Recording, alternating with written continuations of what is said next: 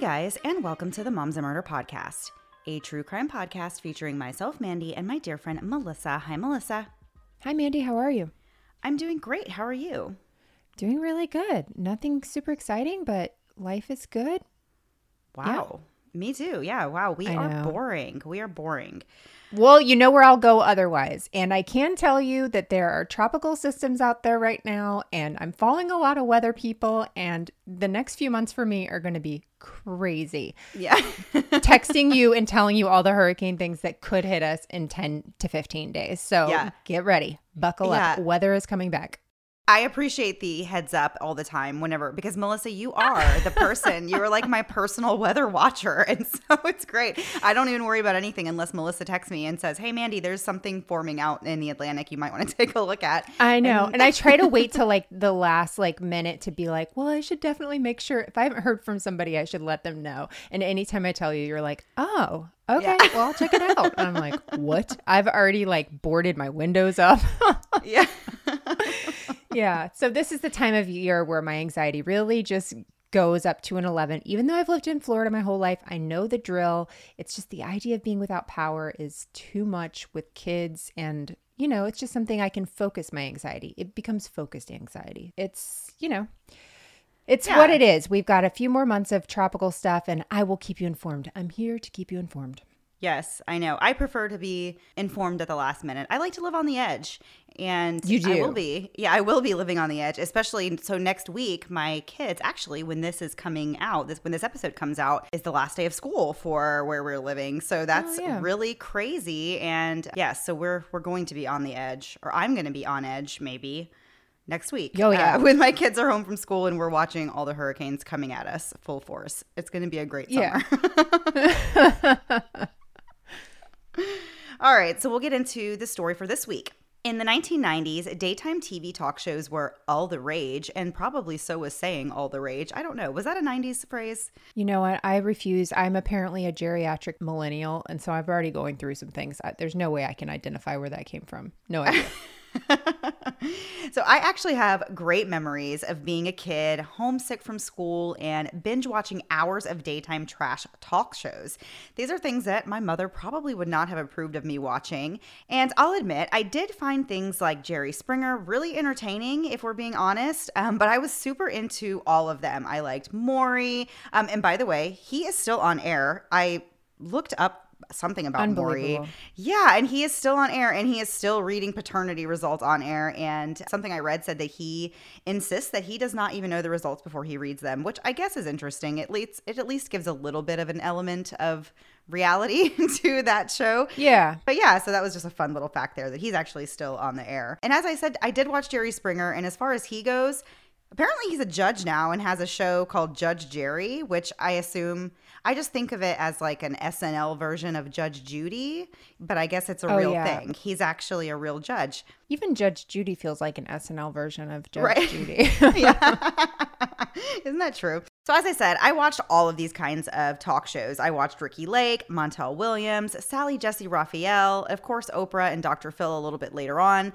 And just talking about these shows makes me miss them so much and just want to spend a day watching reruns and eating snacks in bed. Many people would consider these kinds of shows cheap entertainment. Uh, in other words, it's all for shock value and ratings and just views in general. And one thing I found when I was taking a trip down memory lane described these shows as sleazy. And in many ways, I would say that's very true. In most of these shows, the entire premise was to exploit the drama and the pain and just these very personal affairs of different people. And sometimes these people were completely unsuspecting of why they were even going to be on the show. It's kind of messed up when you think about it, really. I feel like it's very messed up and it's very yeah. messy, you know, to just put people on T V and throw, you know, some crazy information their way and film all of it. It's just right. really, it's very messed up. But that's why it makes great television. But doesn't make it any less awful when you consider what's really going on there. So there are definitely parts of daytime talk shows, I would say, that were staged and exaggerated and even faked, but much of what you saw on T V was actually real, and it really had to be, or it wouldn't be authentic and therefore wouldn't be very interesting. So many of these shows went right for the lowest of low blows. They would expose teens with bad behavior, they would have these shocking paternity reveals, and numerous other salacious topics that really did not have any business being on T V. Jenny Jones was another widely popular talk show host that had a daytime show with all the scandalous topics you could imagine, like guests asked their preteens to stop dressing like Christina Aguilera, and, and aspiring rap artists who compete and their friends don't believe they have talent. Those are real episodes of Jenny Jones, by the way.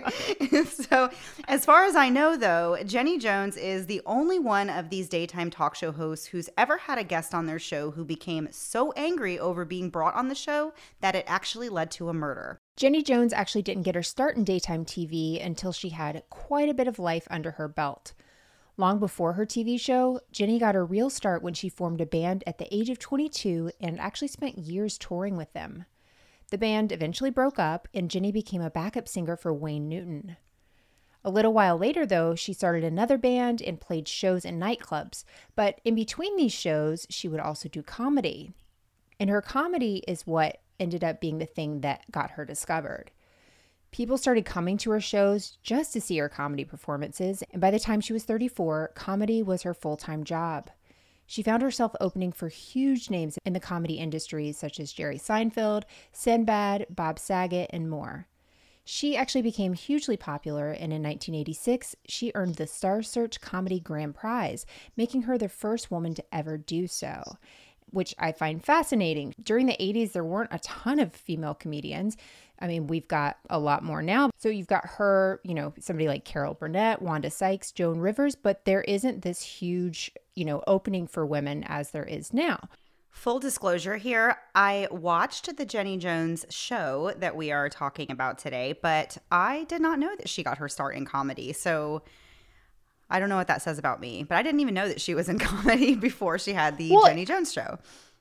But figure that's before like the internet and stuff. So you don't have, you know, or at least the internet was widely available. So we didn't have all of, you know, access to all of this stuff. So True. Unless she went on the Tonight Show doing a comedy set, you probably wouldn't know. So you just see her on the T V as a talk show and nobody really thinks about how she got there. I right. didn't think about it. Yeah. So her comedy career, though, soared and T V producers took notice. Jenny was eventually offered a daytime T V show, The Jenny Jones Show, which was originally set up to be more like the way Ellen is, R I P The Ellen Show, with celebrity interviews, exercise segments, cooking segments, and fashion. The show ran with that format for one whole season. But in season two, they started having, quote, real people with compelling personal stories, end quote. And the ratings for the show shot up. So then they started formatting the whole show that way, and it eventually evolved or devolved, depending on how you want to look at it, into the train wreck that it eventually became. We laugh about it now, but Jenny Jones actually received the Excellence in Media's Silver Angel Awards for Artistic Excellence and Ethical Value three different times. So, joke's on us. I guess so.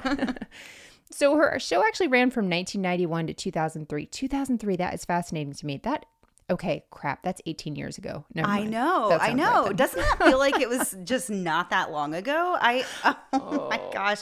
It's so crazy to think about two thousand three being, gosh, yes, almost twenty years ago now. That's crazy. I bet Zennials don't have to think like this. Only geriatric millennials.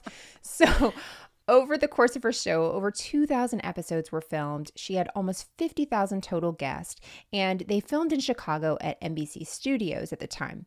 In nineteen ninety-five, the show was fully underway and in its prime. As we mentioned at the beginning, themes and topics for each episode of The Jenny Jones Show were often taboo and full of the kind of ethically worst entertainment possible. Mandy and I went through some of the ones that we found, and we just, you can't even believe they were ever on television. So in the spring of nineteen ninety-five, The Jenny Jones Show was looking to film an episode that they planned to title Secret Crushes on People of the Same Sex. That's when Scott Amador reached out to the show. Scott was thirty-two at the time that he contacted The Jenny Jones Show. He was a gay man who had overcome personal struggles with his sexuality and was finally living openly. He was born in Pittsburgh, Pennsylvania, to his parents, Frank and Patricia.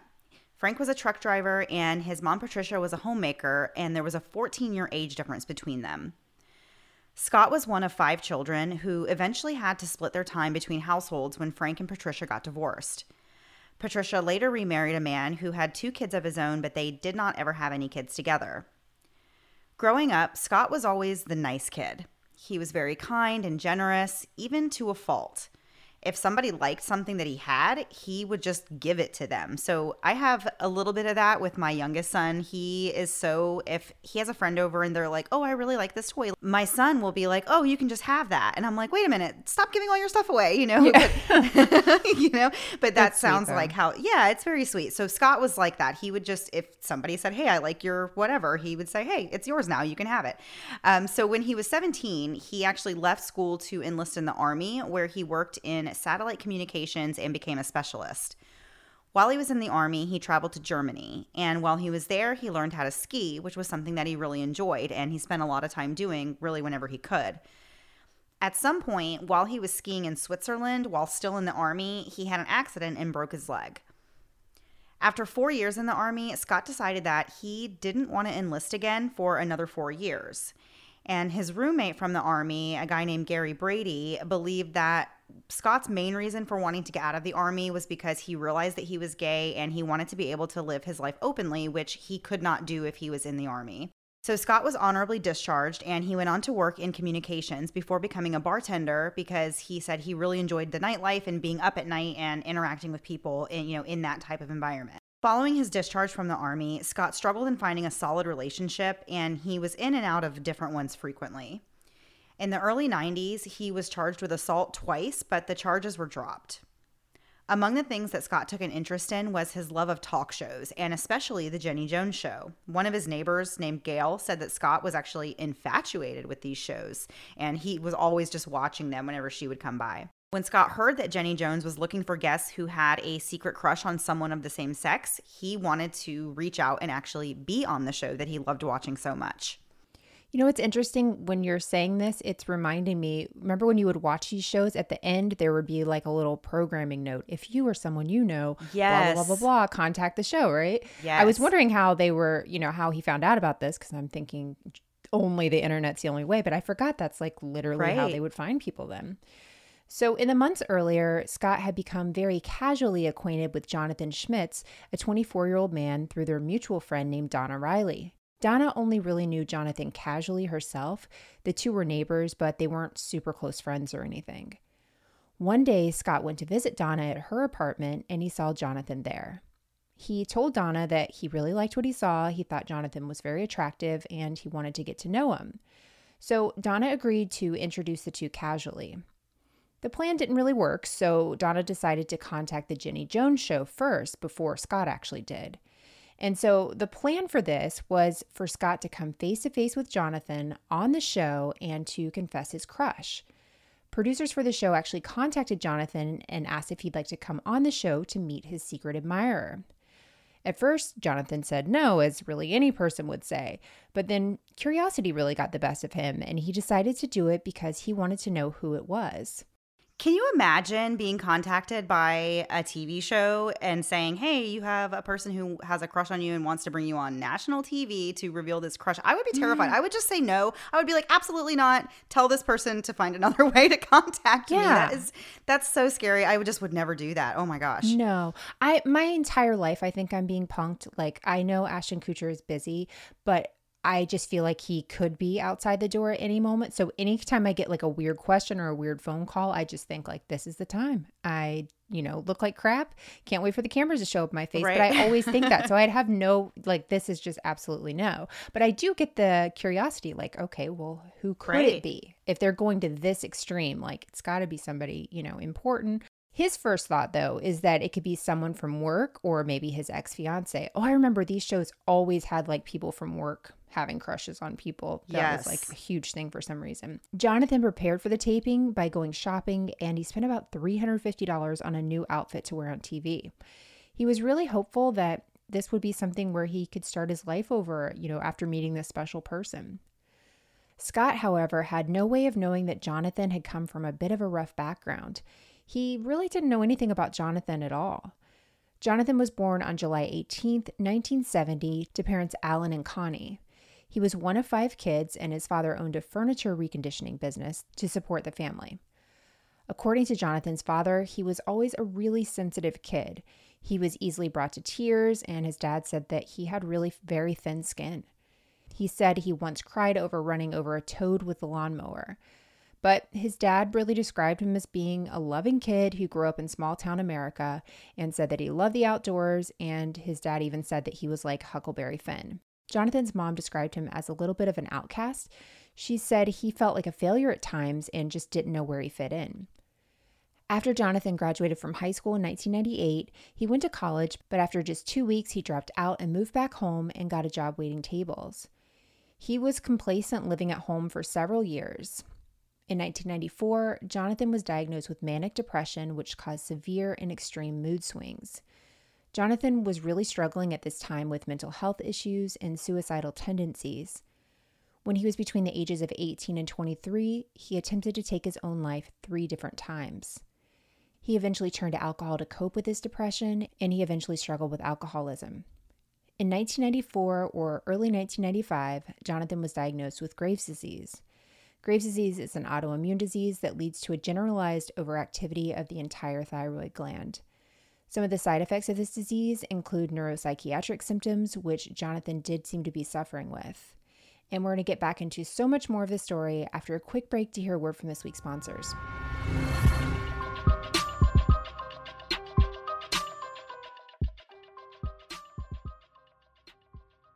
When we started this podcast, we had no idea what we were doing. Many would argue that that's still the case. We had to quickly learn audio and social media and promotion, and neither of us had design backgrounds, so we were worried that we wouldn't be able to pull things off like episode announcements without looking like we had our kids draw it on the back of a napkin. But thanks to Canva, when it comes to all things graphics, we can look like the professionals some people have confused us for. If you follow us on social media, you've seen the art that I post every week announcing the new episodes. But I bet you didn't know that all of these flyers were made using Canva. Canva makes me feel like a total pro with their easy-to-use design platform that has everything you need to design just like a pro. Canva Pro has everything you need all in one easy-to-use place that includes a collection of, of over seventy-five million premium photos, videos, audio, and graphics. With Canva, no idea is too big or too small, so whether you're a student looking to jazz up your presentations or even a marketing team or a momtrepreneur, you can get that professional look you need without paying big bucks. My favorite Canva Pro feature is access to unlimited content, such as photos, elements, video, and more at no extra cost. Since I'm creating new artwork every week, I need to have a lot of options available so each one can be unique. I'm amazed every week when I sit down and look for an element or photo that I think is pretty specific, only to see that Canva has exactly what I need to turn the image in my head into something I can see and share on Instagram. Design like a pro with Canva Pro. Right now you can get a free forty-five day extended trial when you use our promo code. Just go to canva.me slash moms to get your free forty-five day extended trial. That's C-A-N-V-A dot M-E slash moms, canva.me slash moms. I'm always on the hunt to find a great omega three supplement, and my search is finally over thanks to Iwi. Iwi is different than those other guys because their secret is algae. In fact, their proprietary form of algae leads to fifty percent more absorption than fish, krill, and other algae oils, which gives them the world's highest absorption of any source of omega three. One of my biggest hangups with omega three has been the nasty fish burps after. You know the ones. But with Iwi, I'm skipping the middle fish, and its patented formula goes straight to my bloodstream, which means there's more absorption and more health benefits for me. Once you hit your thirties, you have to start thinking about fun things like your car's airbag warranty or your bad V L D L cholesterol. So I feel great knowing that in a clinical study, Iwi cholesterol helped reduce bad V L D L cholesterol by twenty-five percent on average in just three months' time, which is incredible.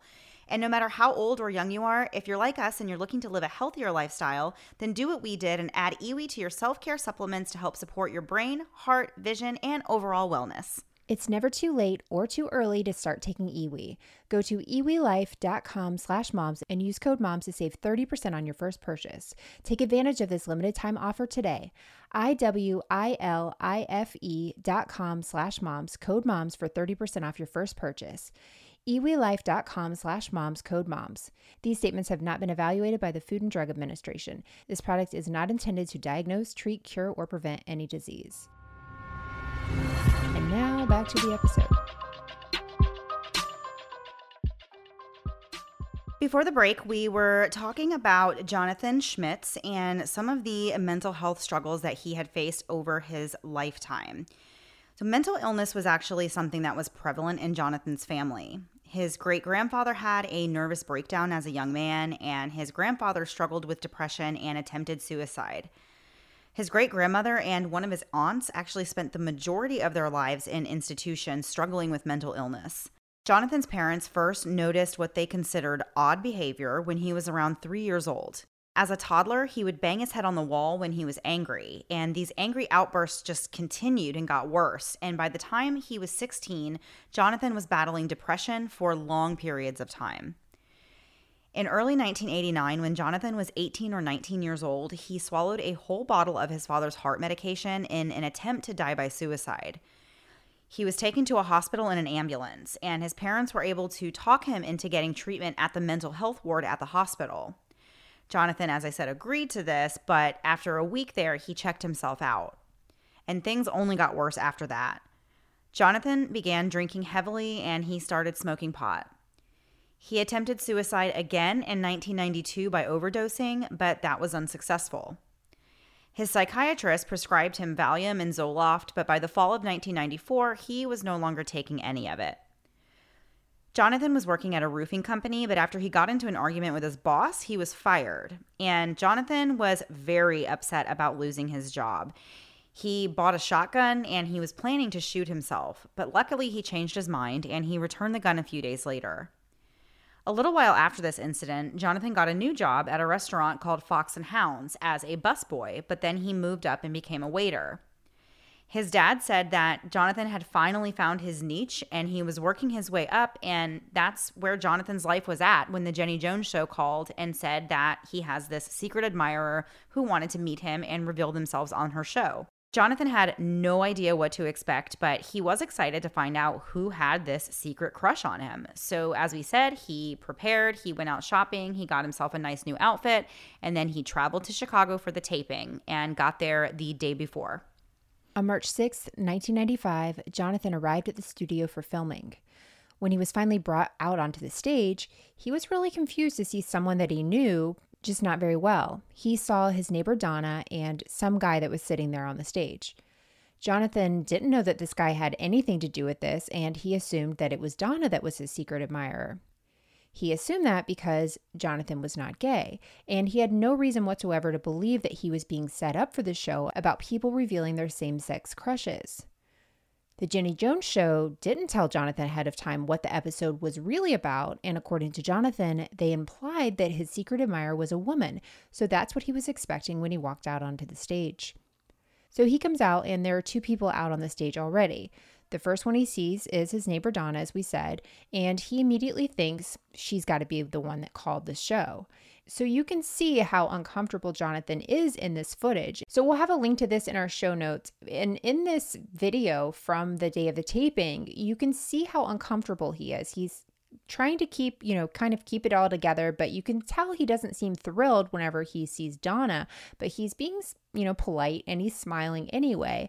But things really go downhill when Jenny Jones casually informs Jonathan that it was actually Scott who had the crush on him and wanted to tell him on T V. So during this filming, Scott describes these fantasies involving whipped cream and champagne, and he made comments about Jonathan's body. Jenny then asked Jonathan what he thought, if he had any idea about this crush, and Jonathan said no, definitely not. He told Jenny that he was not in a relationship, but that he was only attracted to women. Jonathan was visibly shocked throughout this entire taping, and he later said that he had no idea what to do, so he just cooperated for the cameras. And this episode that was filmed was supposed to air just two weeks later. Although Jonathan was caught off guard and taken by surprise, he agreed to go out on somewhat of a date with Scott the same night after they did the filming. The men allegedly slow danced and kissed, and according to what Scott told a Jenny Jones show producer, he said that he and Jonathan had, quote, gotten together. Jonathan, Scott, and Donna all then flew back to Detroit together and went out for drinks when they arrived home the next night. When Jonathan made it back to his parents' house, he told them that he was devastated over what happened on the show.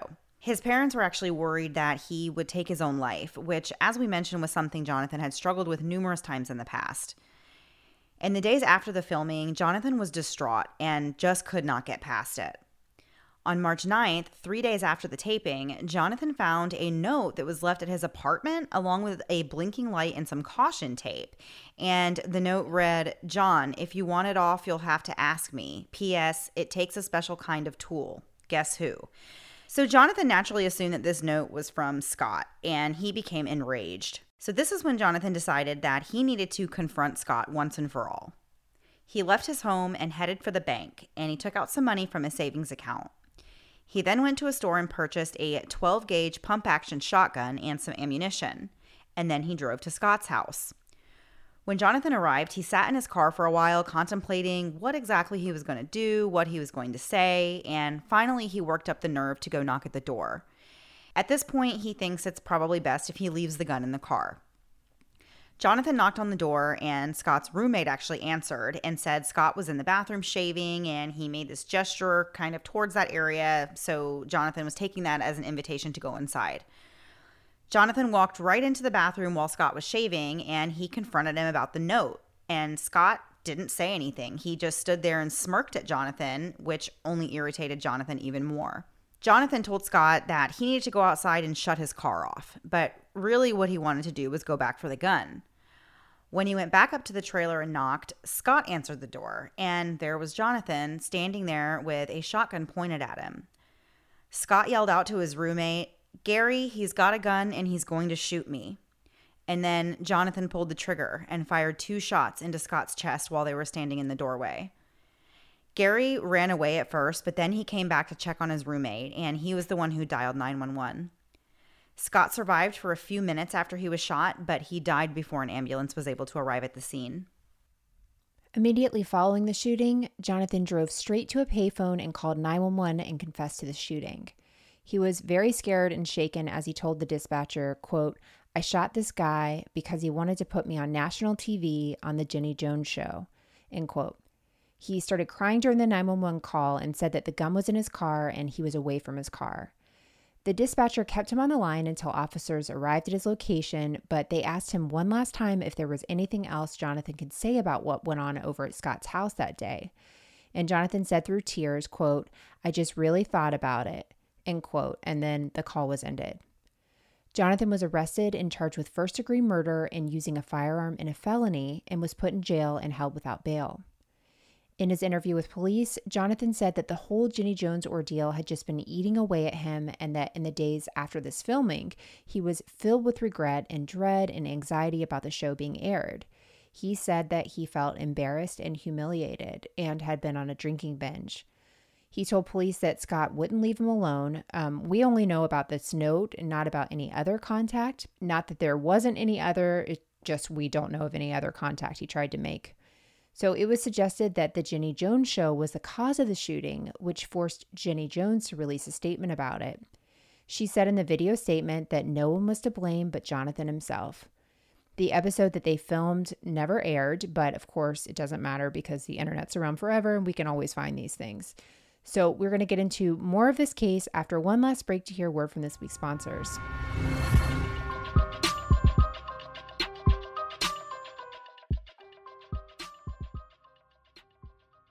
The late, great Elizabeth Taylor once said, "Jewelry has the power to be this one little thing that can make you feel unique."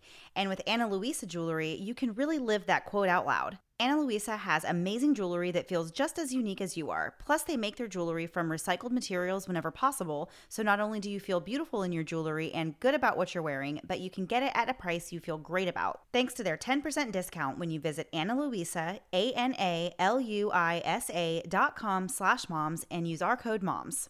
I'm always on the lookout for everyday chic jewelry. I like to add a little something something without going full Flavor Flav and just putting a giant clock around my neck. I recently got a beautiful fourteen karat gold on brass dainty necklace from Ana Luisa that says Mama.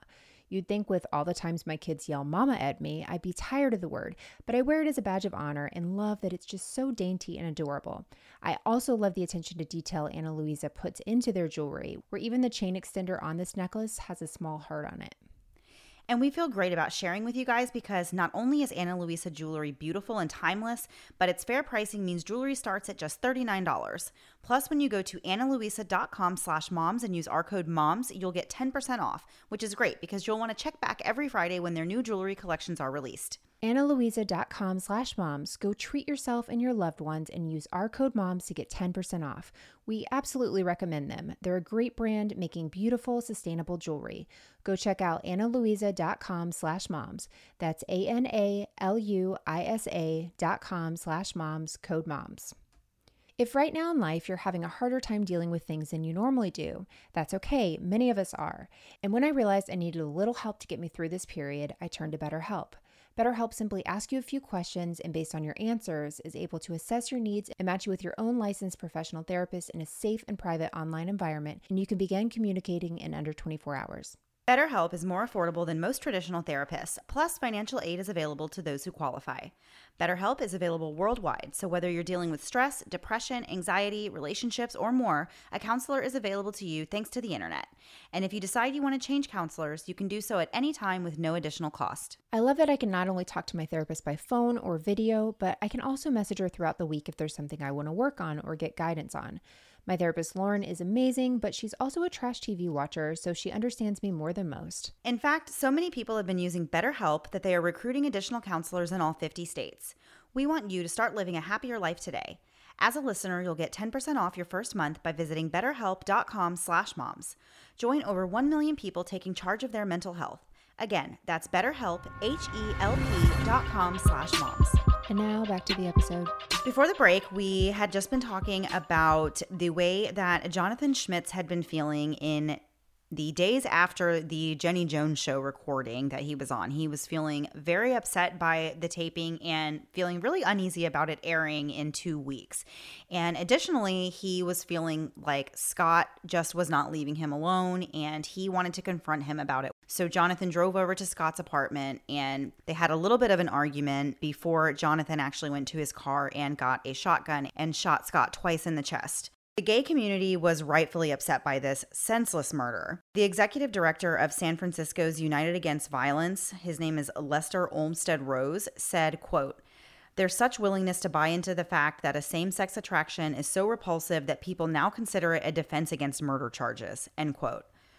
The prosecutor, Richard Thompson, said, quote, "In my view, the Jenny Jones show ambushed the defendant with humiliation. Had this not occurred, I don't believe this defendant would be facing these charges," end quote. Gay rights activists at the time weren't really thrilled with the prosecution's angle, though. They felt that it just reinforced the notion that a heterosexual who finds himself the object of a gay man's affection might have reason to feel humiliated. Um, that was their that was a quote from the gay rights community. This case took place in the nineties, and so this was a time that was really pivotal for gay rights. And so these types of cases were really crucial in paving the way for progress in equal rights. So, so Jonathan's trial began on October. October fourteenth, nineteen ninety-six, in Oakland Circuit Court. The prosecution said that after Jonathan saw Scott's note at his house, he started planning this murder. He went to the bank, he bought the gun, he drove to Scott's house, confronted him, and then returned to his car to get the gun so he could shoot him in cold blood. The prosecution alleged that Jonathan was acting out of homophobia and not because he was truly that upset about the taping. They pointed out that he remained on the stage and didn't storm out, and he was even seen clapping his hands at one point during the video. Jonathan's defense blamed the Jenny Jones show and Jonathan's well-documented history of poor mental health. They said that their client felt ambushed by the show, and he felt a sense of betrayal when it came to his neighbor Donna and to Scott. The defense said that Jonathan lacked the mental capacity to commit a murder with intent due to his mental illnesses, his suicidal tendencies, and his Graves' disease. And they also partially blamed the lack of sleep and being under the influence of alcohol or drugs. The segment of the show that was filmed was shown in court. As we kind of mentioned before, it's pretty obvious to me, at least when I watch this video, that Jonathan is really uncomfortable as soon as he gets on the stage. But the Washington Post disagreed, and they said that the episode seemed, quote, lighthearted and rollicking. And they wrote that Jonathan, quote, appeared to play along with the revelation that Amador had fantasized about him. He looked a little embarrassed, but not outraged, end quote. Again, as I said, I disagree. I think he does look really upset and really mad, but he looks like he's trying to keep himself composed while he's being filmed. Jenny Jones actually even testified in this trial. She said that she didn't actually have a lot to do with the actual production of the show. Not surprising. Um, she said she wasn't even a part of the episode's subject discussions. Actually is surprising to me. And yeah. sometimes, you know, that it's her show with her name on it. So you would think that she would do a little bit of like just checking, you know, to make sure. Right. I don't know. That just seemed crazy to me that she was just like, okay, like somebody else can make all those decisions. Um, so sometimes she said she wouldn't even find out the subject of the shows, of the episodes, until the night before she was filming them, which again, mm. I think is pretty crazy. Of course, since she doesn't even know what the topics are, she does not write the scripts. Uh, sometimes she said she did rewrite them, but for this particular episode, she didn't recall ever thinking that the topic was inappropriate.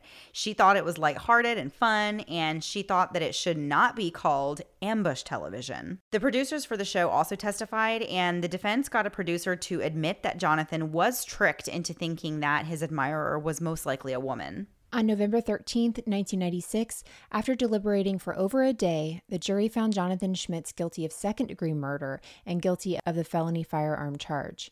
They had the option to find him guilty of first-degree, second-degree, voluntary manslaughter, or, of course, to acquit him.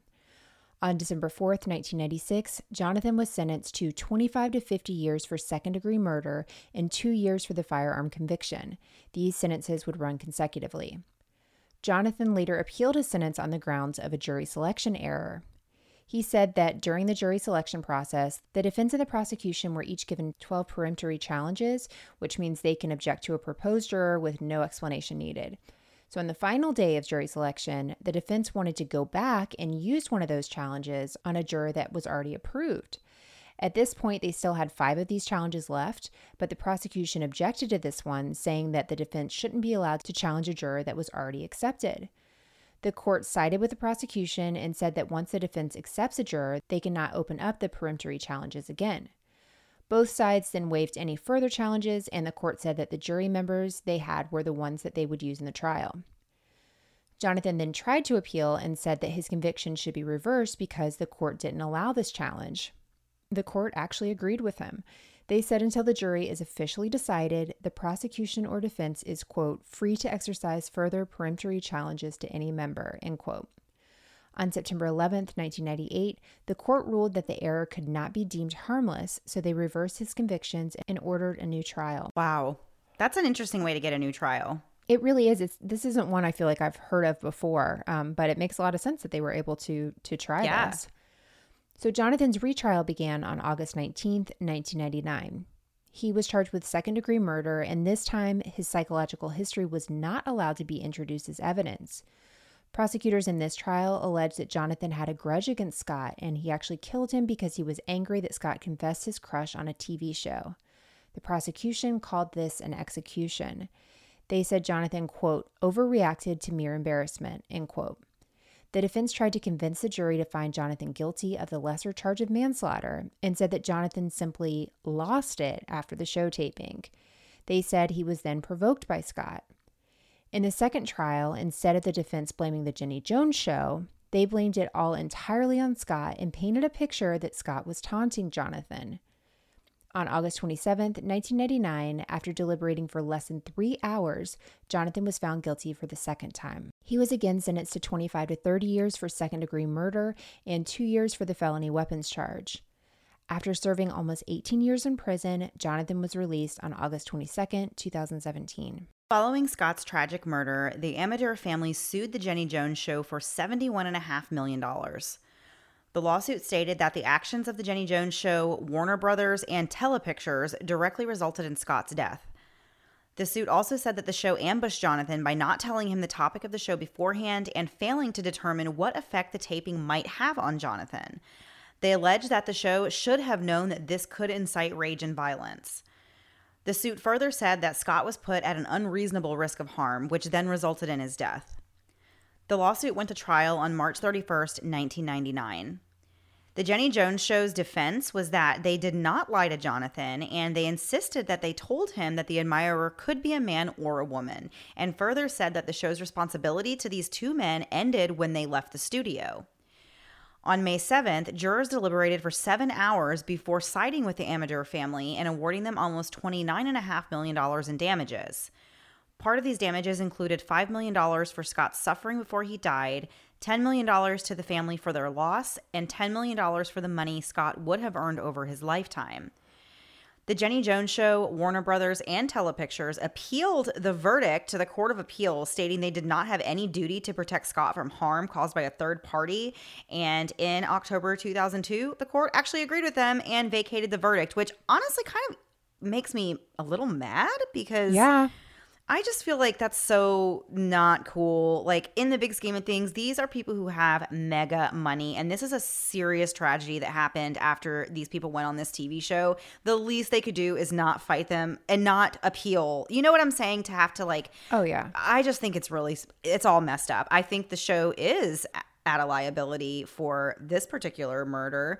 And I do think it's messed up that they kind of got out of having to, like, have any repercussions for doing that. Oh, for sure. But look at all those names. The Jenny Jones Show, Warner Brothers, Telepictures, they had big money behind them. They had big shot attorneys. They, you know, all this stuff that the family's not going to have. Of course they won their appeal. You know, they're they're going to have the best of the best.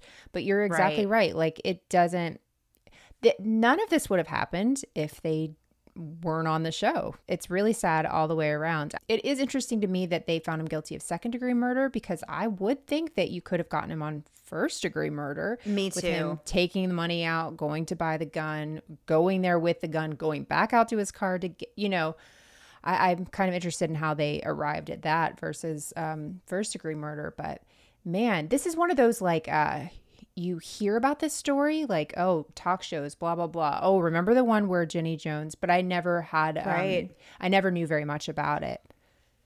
Yeah, it's a really sad case all around. I felt like this was one of those situations where it was like a perfect storm of things that kind of came together and resulted in this, you know, in this man's death. And it's really, really sad. I felt bad at points for Jonathan, you know, with his life growing up. And then, of course, for Scott, did not deserve to die, did not deserve to lose his no. life. And it's just all absolutely terrible and sad. But yeah, I'm so glad that we are past the days of that type of television because Just yeah. so terrible. I'm actually surprised there haven't been more like, right? murders related to those kind of T V shows because, yeah, some people really had like bad, bad news dropped on them on T V. Oh and I'm gosh, surprised yeah. that there's not more of this kind of stories out there. Yeah. It, yeah. You're one hundred percent right because that's what I thought through this. I was like, how have there not been more like paternity things that have come up on these shows where somebody doesn't just lose it and all the confession ones like this? And you know that the producers were egging him on during this. You know, it, it's just – it's amazing this T V was ever allowed to to happen. To air, I mean, yeah. Yeah. It's scary. Thank goodness. Like now we have – what do we have? Well, Ellen just got canceled. I think Dakota Johnson had something to do with that. And uh, who else? Oh, Kelly Clarkson. I saw a tweet that said, and hers is just like a feel-good show, but I saw a, a tweet that said, does Kelly Clarkson actually have a show or is it just like two-minute clips that are put on the internet? 'Cause I don't know anybody that watches it, but it's on. And you've got like Drew Barrymore's show. They're yeah. all very like light and fun and, you know, even the Tonight Show, they do games and stuff like that. Like it's all a different vibe than it used to be. It's not sabotage and hurting right, people. It's exactly you know, trying to, and it's great. It's it's good entertainment. Yeah. So even though I say how much I like to reminisce about watching these shows, I do. I mean, I, I have good memories of sitting home and just like binge watching these like crappy, crappy T V shows. But right. um, yeah, I am glad that we don't have that anymore on T V. I, I definitely think that those kind of shows were a terrible idea. Terrible. Terrible, yeah. terrible. But just to prove how terrible they were, we're going to play a little game for last thing before we go. Melissa, are you ready to play fill in the blank? Yes. Real or trashy daytime talk show edition. Yes. So we're not doing any like the ones that we heard today, but I pulled some from old Ricky Lake titles of her show.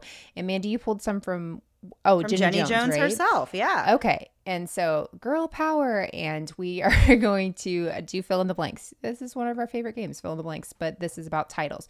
Okay. So yeah. So what we're doing here is we're going to say like the title or the topic oh, yeah. basically of these episodes. And then I'm going to, we're going to leave a blank and we're going to see if we can figure out what the blank is. Okay. So here's the first one.